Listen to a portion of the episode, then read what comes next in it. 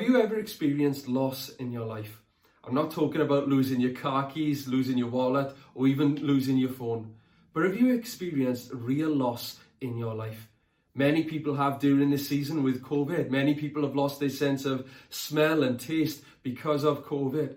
Maybe you're watching this today and maybe you've experienced another loss. Maybe it's the loss of a job. Maybe it's the loss of a loved one. Maybe it's the loss of a dream or hope or career or the loss of a relationship. You know, the truth is, every single one of us will experience loss in our lives at one point. And today we're going to look at this subject as we continue our series called Who is Jesus? You know, many people thought that they knew who Jesus was when he was here on earth 2,000 years ago. Some people thought that he was just a carpenter, they associated him with his trade. Other people thought he was just Mary and Joseph's son. Other people thought that he was demon possessed, and some people thought that he was crazy. But then when he asked this question to his disciples, to his followers, they said that you are the Christ, you are the Son of the living God.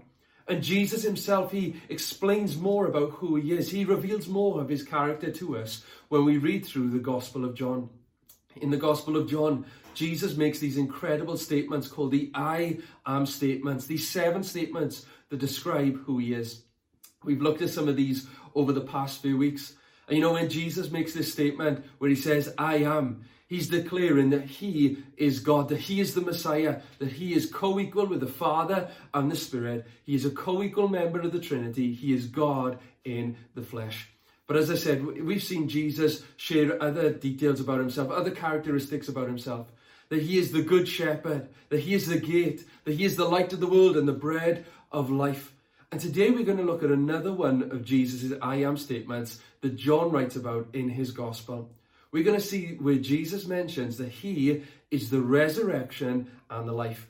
And we're going to be basing ourselves today in John chapter 11. This is what it says in verse 17 to 27. When Jesus arrived at Bethany, he was told that Lazarus had been in the grave for four days.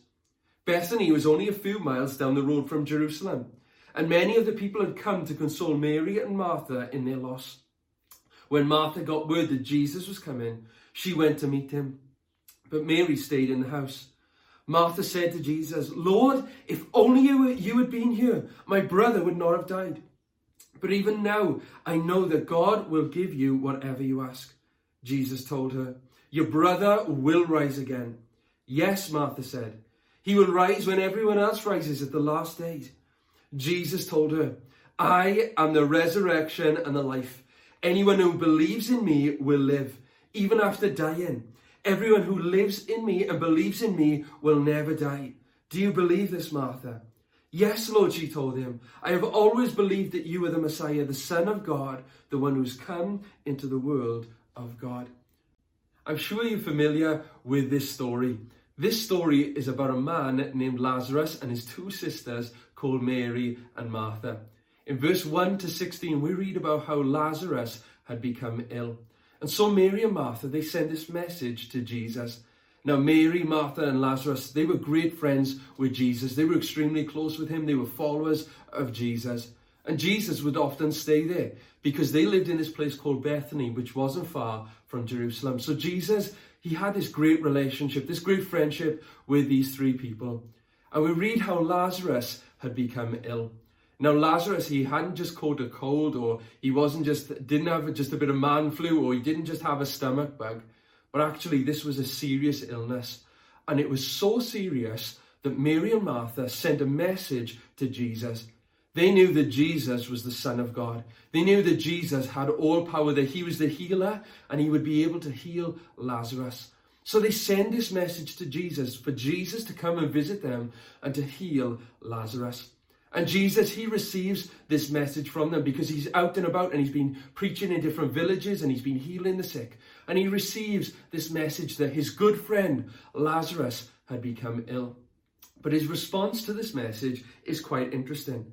Listen to what it says in verse 4 to 6 of John chapter 11. It's a strange response. It says, But when Jesus heard about it, he said, Lazarus' sickness will not end in death. No, it happened for the glory of God, so that the Son of God would receive glory from this. So, although Jesus loved Martha, Mary, and Lazarus, he stayed where he was for the next two days. Now, Jesus, he wasn't mistaken about what was going on with Lazarus. He knew the seriousness of Lazarus' illness, but yet he remained where he was for two more days. Even though Lazarus was on the brink of death with this illness, Jesus didn't rush because Jesus knew the future. He knew what was going to happen. He knew that in this situation, God was going to be glorified in this the most. And so he delays going to see Lazarus. And then the worst happens. Jesus doesn't receive a message about this, but he knows this happens because our God is the all knowing God. Listen to what it says in John 11, verse 11 to 15. Then he said, Our friend Lazarus has fallen asleep but now I will go and wake him up. The disciples said, Lord, if he is sleeping, he will soon get better.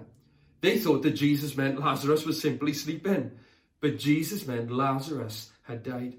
So he told them plainly, Lazarus is dead, and for your sakes I'm glad I wasn't there, for now you will really believe. Come, let's go and see him. In Jewish culture, when a family member died, they would be buried on the exact same day. Then, following this, the family would have seven days, they would have a week where they would stay in the house for a time of mourning. And people would come over and visit the family. And this would be really helpful in this time of grieving for the family. And this custom, it's called Shiva, which means seven days. And it's still practiced today by Jewish people right across the world. And we see in this period here, in this moment here in the Bible where Lazarus had died, he had died a few days after Jesus had received this message from Mary and Martha. And a few days had gone on. And now Jesus finally turns up to Bethany and he finally turns up to the house of Mary and Martha. Four days had passed since Lazarus had died and had been buried. And in this moment, in we see that Jesus enters into one of mankind's most darkest moments, into the most darkest moments that we can ever experience, one of the greatest moments of grief, the loss of a loved one. You know, the pain and the agony that Mary and Martha were feeling in this moment was completely and utterly overwhelming, as all of us know who've experienced the loss of a loved one. And you know, it's amazing to think that our God he doesn't turn away from us in our moments of emotional pain, in those seasons of loss. But our God steps right into that. And know today that God wants to step into your season of loss, whatever it might have been, even this past year with this pandemic, maybe the loss of a loved one, the loss of a job, whatever it is, know that our God doesn't distance himself, but he steps right into the middle of that. Jesus steps into our moments of greatest hurt, confusion, loss, and trial we see the, the Martha, she must have seen Jesus come in, and so she leaves the house and she runs towards Jesus. And when she encounters Jesus, she's quite blunt with Jesus. As you can imagine, these emotions that are going through. She had sent mes- this message to Jesus to, for him to come and heal her brother, but Jesus never showed up. And now we see that her brother had died. And she encounters Jesus and she says to him bluntly, Jesus, if you had just been here, where were you? If you had just been here, then Lazarus would never have died. I know it's interesting that Mary, she in verse 32, she says the exact same thing when she sees Jesus, when she comes out a few moments later. You know, it's amazing to see here that, you know, sometimes we can often criticize Mary and Martha for being blunt towards the Lord. But actually, it shows their great faith in Jesus. They believed that Jesus could have healed their brother. And they were so disappointed. They're like, why, God, didn't you do this? Maybe you've asked questions like that. God, why didn't you heal my loved one? God, why did you let me lose that job? God, why did that relationship have to end? God, why can't I have that dream? Why, Lord? Why? We all ask questions like that. And in their minds, we see that all hope was now lost. They thought that that was it. This was over now. Jesus couldn't do anything. Their brother was dead, so what was the point in Jesus even showing up? Pain, loss, and disappointment began to fill their hearts. And we read this incredible response from Jesus here in verse 23. It says, Jesus told her, Your brother will rise again. Now, Martha here, she interprets this and she thinks that Jesus is just making a nice statement. And she says, Yes, Lord, I know that one day all who follow you, all followers of you, will rise again from the dead. They'll be with you for all of eternity. But he's dead now, he's gone now. She didn't understand what Jesus was actually saying here. She thought that he was on about the future resurrection on the last day. But then Jesus tells Martha who he is. He announces this to Martha and to all those who are there. And I believe Jesus wants to remind us today and maybe say to you for the first time, this is who Jesus says. In verse 11 to 25, this is who Jesus is. He says, I am the resurrection and the life. And Mary, we see following this after this incredible statement, Mary runs out, she falls at the feet of Jesus, and she says, Lord, if you had just been here, then Lazarus would not have died. And then Mary, she begins to weep in Jesus' presence here. You know, it's amazing here. We see that our God is touched with the same infirmities that we are. He's moved as well, just like we are. Jesus was fully man and fully God. He knows what it's like to experience loss. And the Bible tells us here that he was deeply moved in spirit. He was troubled. He was angry, it says in some translations. Jesus' reaction here to the loss of his good friend and the loss of Mary and Martha's brother was incredible here. It's powerful. He was deeply moved by this situation. You know, Jesus, like I said, he isn't removed from our pain, from our heartbreak, from our suffering. But Jesus enters into our emotional pain. He wants to, wants to enter into your emotional pain as well today. And Jesus knew that he was about to raise Lazarus from the dead. But even so, he wanted to take a moment and he wanted to mourn as well. He knew what it was like to experience this. You know, rather than telling Mary and Martha, just hold on, I'm going to raise him from the dead in a moment, just wait a moment, says that Jesus was moved as well.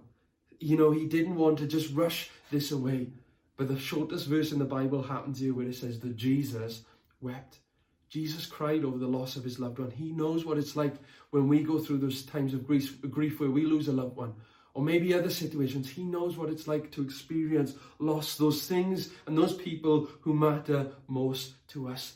You know, we see here that the biblical response to those who are in pain is first empathy before solutions. You know, that's one of the things that I've learned in dealing with people who are going through times of grief, and I've had a few of those even in recent times.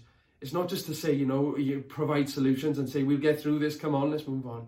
But it's actually to show empathy and you know, I know that because I've experienced loss in my own life as well. I know what it's like to lose a loved one, to lose the, you know, those things that mean most to us. I know what that's like.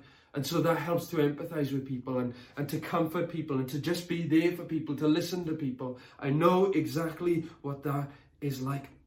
You know, it's amazing here that, that Jesus, he comes and he weeps with Mary and Martha. He doesn't just try to fix it straight away. He weeps with them. He cries with Mary and Martha. He enters the pain with them here. I know some people here, even in this moment, they interpreted Jesus' emotional response in a different way. Some people here, they were taken aback by Jesus' response to Lazarus and to uh, the death of Lazarus. But then there were others here who commented on Jesus' failure to save Lazarus. Maybe you've done that as well. Maybe you've blamed God and say, you know, God's not, I won't believe in him. I won't follow a God who hasn't answered my prayers. I won't do that. Many people react in that way. Even though Jesus healed so many people and helped so many people, and he can help you as well. But then we see this incredible thing happening. After entering into their emotional pain, after experiencing their loss, and after experiencing this loss for himself, Jesus, he tells them and asks them, Where's the tomb? I want to go to the tomb. He goes to the tomb, the Bible tells us, and he, he rolls the stone away. He asks for them to move the stone away. And you know, we see here the Martha, she begins to object to this. She's like, no, actually, he's been in there for a few days. You know, the decomposition of his body had begun. And Jesus reminds her in verse, verse 40, he says, Did I not tell you that if you believe, you will see the glory of God? You know, even when our faith is small and absent. Jesus patiently waits for us and he reminds us that we can hope in him. Even when we don't see it in the natural, even when we don't have that faith, Jesus reminds us hope in him. And I believe the Lord would say to someone who's watching online today, hope in God again. Even though you might have experienced loss in your life, hope in God again, because our God will always come through for us. Our God is a miracle working God. He is indeed the resurrection and the life, which we'll see right in this moment.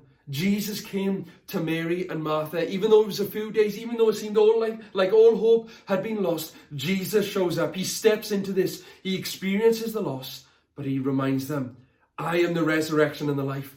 That he is able to bring those things which are dead back to life. That is what our God is able to do. I love what Thomas Moore once wrote. He said, Earth has no sorrow that heaven cannot heal. Then we see Jesus do something incredible in this moment.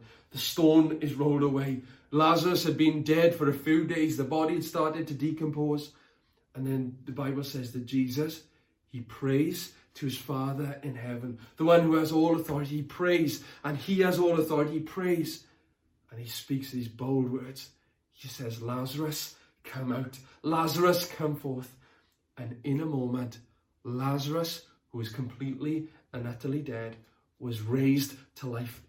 Jesus shows each and every one of us here that he is, in fact, the resurrection and the life. That Jesus is able to bring that which is dead back to life. Lazarus walks out to that tomb. Jesus tells him, Get off, get rid of those grave clothes. You are alive. You are no longer dead, but now you alive are alive. Jesus demonstrates to you once again that he is the great I am, that he reigns above all, he is over creation, that he can bring that which is dead back to life. Jesus is all powerful, almighty. There is nothing too difficult for our God. Jesus is the God who brings that which is dead back to life. Um, as we come to a conclusion today, maybe you're watching this and maybe you've experienced loss. Maybe recently, maybe in this past year, maybe it is the loss of a loved one. Maybe it's the loss of a job. Maybe you've experienced loss in your finances because it's been such a difficult year. Maybe it's the loss of a relationship. Maybe it's the loss of a hope, the loss of a dream, the loss of a calling. Or maybe you're even watching this today, and maybe it's the loss of faith. Maybe you've lost your faith in God because of all this. You've turned away from God. You know, whenever we experience loss, whenever we experience hurt and pain in our lives, we can be comforted and reminded that Jesus is in fact the resurrection and the life, and he's able to bring that which is dead back to life. And I want to encourage you today to call upon him. Turn to Jesus, place your trust in him, and you watch how he'll perform an incredible miracle in your life. I've seen it. I've seen him do it time and time again in my life. We've seen it as a church, even with somebody who couldn't have children. God was able and performed a mighty miracle and they gave birth to twins. It's an incredible story. God is able to do that time and time again. Whatever is dead, our God is able to bring back to life. Why?